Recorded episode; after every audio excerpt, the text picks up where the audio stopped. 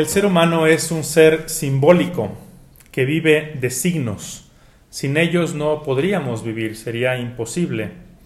Un signo es todo aquello que comunica un significado, un contenido, un concepto, una idea. Y eso va desde un gesto, una postura, una palabra oral o escrita, un dibujo, un semáforo, un saludo de manos, un abrazo, etc. Hay infinidad de, tipos de signos. Y hay signos más elaborados que se vuelven ritos. Los ritos no son solamente religiosos. La celebración de un cumpleaños es un rito, una fiesta de graduación, una fiesta de bodas, etcétera, son ciertos eh, ritos. Y también, obviamente, hay, hay, signos y hay ritos religiosos. Por ejemplo, el persignarse, el, tocar una imagen, el, ponerse agua bendita cuando entras a una iglesia. En San Juan Nuevo, en Michoacán, San Juan Parangaricutiro, hay una tradición que la gente que va a ver al Cristo de los Milagros entra desde la puerta de la iglesia eh, y van hacia adelante danzando. Es un rito. Y en la iglesia hay unos ritos muy, muy especiales, distintos de cualquier otro rito que son los siete sacramentos, los grandes tesoros de la Iglesia. ¿Qué tienen de especial los sacramentos? ¿Qué los hace distintos de los demás? Hay una definición muy completa en el Catecismo de la Iglesia Católica que les comparto.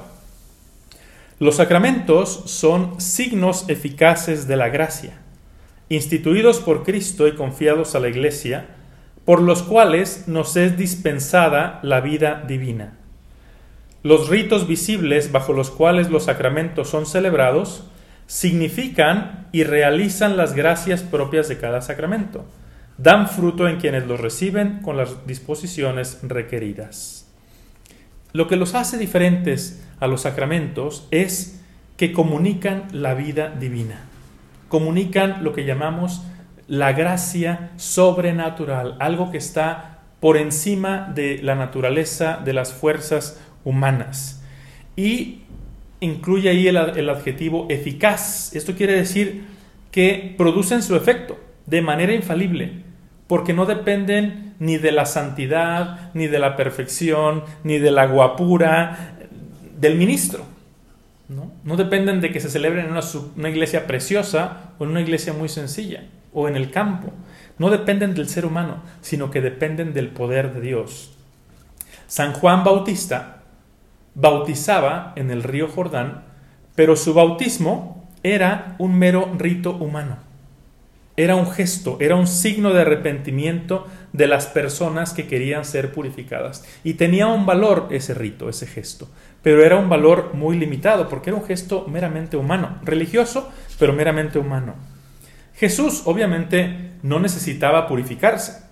Él acude al bautizo de Juan con otro propósito santificar las aguas del Jordán con su persona y así inaugurar el nuevo y el definitivo bautismo, el bautismo del Nuevo Testamento, de la nueva alianza.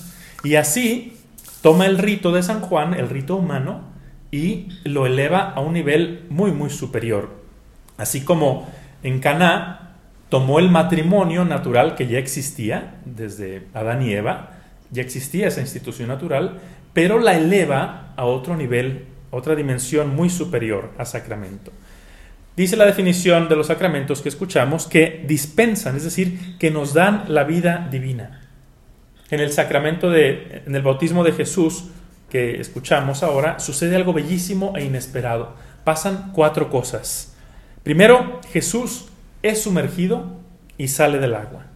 Es un gesto externo, visible, sensible, Se puede ver, es un rito. Luego se desgarran los cielos, ¿no? Yo querido imaginarme cómo sería ese, ese evento, ¿no? Eh, se rompe la frontera entre lo natural y lo sobrenatural, entre la esfera humana o terrena y la esfera divina. No hay ninguna barrera. Luego se escucha la voz del Padre. Imagínate esa voz poderosa. Al inicio yo pensé que sería una voz fuerte, pero no.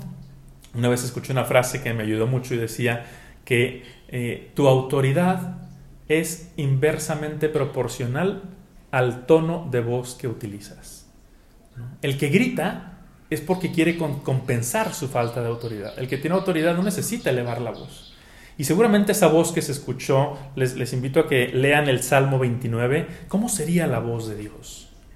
Dice el Salmo que desgarra los cedros, pero sería una voz serena, una voz firme, potente. Y luego la cuarta cosa que sucede es que desciende el Espíritu Santo en figura de paloma. El poder de Dios actúa en los sacramentos a través de una fuerza invisible que es el Espíritu Santo.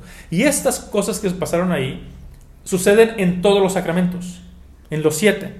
¿sí? Siempre hay un gesto, un gesto sensible, visible. El verter agua en la cabeza de la persona, el ungir, tocar con aceite, el tomar vino y pan en las manos y elevarlo, etc.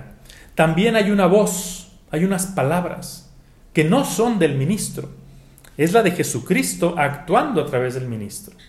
Cuando yo digo yo te bautizo, no soy yo Sergio Rosiles Pulido, ¿no? es yo Jesucristo que actúa a través de mí. Y bautice quien bautice es Jesucristo. Por eso, aunque el ministro sea pecador e imperfecto, el sacramento se realiza, es eficaz y perfecto. Y todo eso, en todos los sacramentos, también actúa, está presente el Espíritu Santo. Es como la fuerza invisible a través de la cual esto se lleva a cabo. Por eso en muchos sacramentos se imponen las manos. En la misa ustedes van a ver que en algún momento voy a invocar al Espíritu Santo y e imponer las manos sobre las ofrendas. Entonces, los sacramentos nos comunican vida divina y así nos transforman. En algunos casos, los sacramentos incluso llegan a cambiar el ser de las personas y de los objetos. Por ejemplo, en la Eucaristía, el pan deja de ser pan y se convierte en el cuerpo de Cristo. Totalmente. Parece pan, sigue sabiendo a pan, sigue oliendo a pan, sigue teniendo las características de pan, pero ya no es pan. Algunos teólogos en el medioevo dijeron que, Cristo estaba en el pan. Y no, ya no hay pan, el pan desaparece. Por eso el milagro se llama transubstanciación, porque cambia la sustancia. Y eh, lo mismo pasa cuando los novios, por ejemplo, pronuncian las palabras del consentimiento, los votos matrimoniales. Ahí Dios crea algo nuevo, crea un vínculo espiritual irrompible. Cada vez que una persona, un bebé, un adulto de cualquier edad, es bautizada, también cambia su ser. Tú lo sigues viendo igualito, así como sigues viendo la hostia igualita antes y después. Pero ese, esa persona ya no es solamente humana, ya es un humano divinizado. Cambió su especie. Se le añadió, añadió, por así decir, el cromosoma divino. Se vuelve hijo de Dios, en sentido literal y no metafórico. Hay un santo del siglo V que decía que en Caná se da una conversión de una criatura inferior, el agua, a una criatura de distinta especie y superior, el vino. Y lo mismo pasa con el bautismo. Por eso, el bautismo no es un mero rito de purificación ni de iniciación. Ser cristiano no es pertenecer a un grupo o denominación religiosa. El bautismo cambia nuestro ser. Nos hace hijos de Dios. Sí, es cierto que remueve el pecado original, pero su efecto más hermoso es hacernos hijos de Dios. Y en todo bautizo, aunque no se escuchen, el Padre repite esas palabras. Tú eres mi Hijo amado.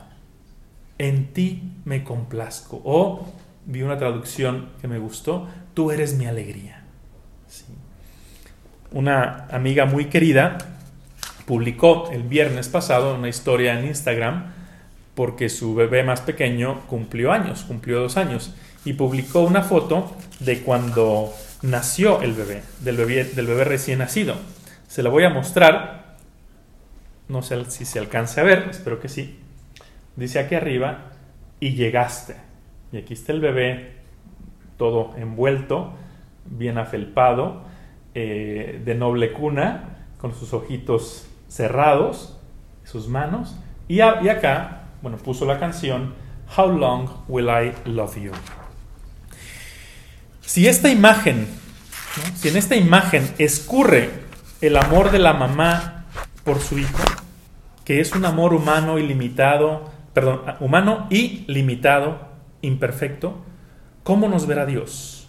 ¿Cómo nos amará Dios con un amor infinito? Así nos ve Dios. Dice Isaías, ¿acaso puede una madre olvidarse de su criatura? ¿No conmoverse por el hijo de sus entrañas?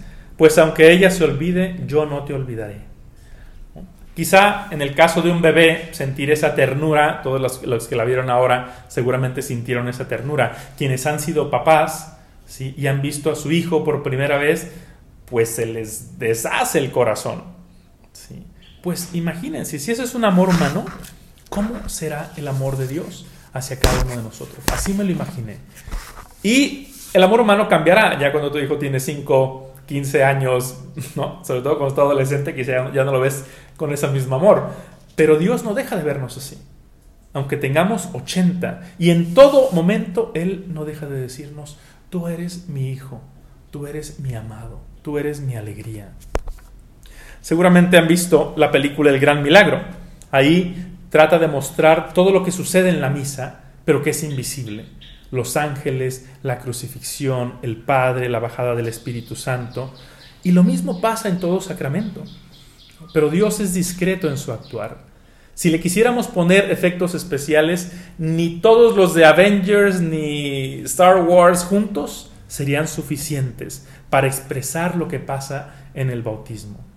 El cura de Ars decía, hablando del sacerdocio, si el sacerdote se diera cuenta de lo que es el sacerdocio, se moriría. O sea, no aguantaríamos tanto, tanto. Y todo esto nos debe hacer valorar el gran don que recibimos al ser bautizados y no postergar innecesariamente el bautizo de los recién nacidos, no tanto por temor, sino para que reciban cuanto antes tan grandes dones, el ser hijos de Dios, la filiación divina y la vida eterna. El bautismo que recibimos es en semilla, en germen. Tiene todo el potencial, pero su desarrollo depende en gran parte de lo que hagamos con él. Ayer leía una reflexión, con esto termino, y el sacerdote hablaba, eh, en España les llaman los huevos pasados por agua, aquí les llamamos huevos tibios, que no tienen consistencia, no están ni cocidos ni crudos, a veces están medios babosos, ¿no? Hay una palabra en inglés que es muy elocuente, gooey, ¿no? Eh. Y él preguntaba, ¿tú eres bautizado o eres un cristiano pasado por agua? Excelente pregunta. Si no sabes la fecha de tu bautismo, averíguala y celébrala cada año así o más o mejor que como celebras tu, tu cumpleaños. Que el bautismo del Señor nos recuerde el nuestro y que hoy y todos los días resuene en nuestro corazón esa voz del Padre con toda la fuerza que expresa el Salmo 29, dirigiéndonos esas consoladoras palabras que son las que nos definen como cristianos. Tú eres mi Hijo, mi amado, mi alegría.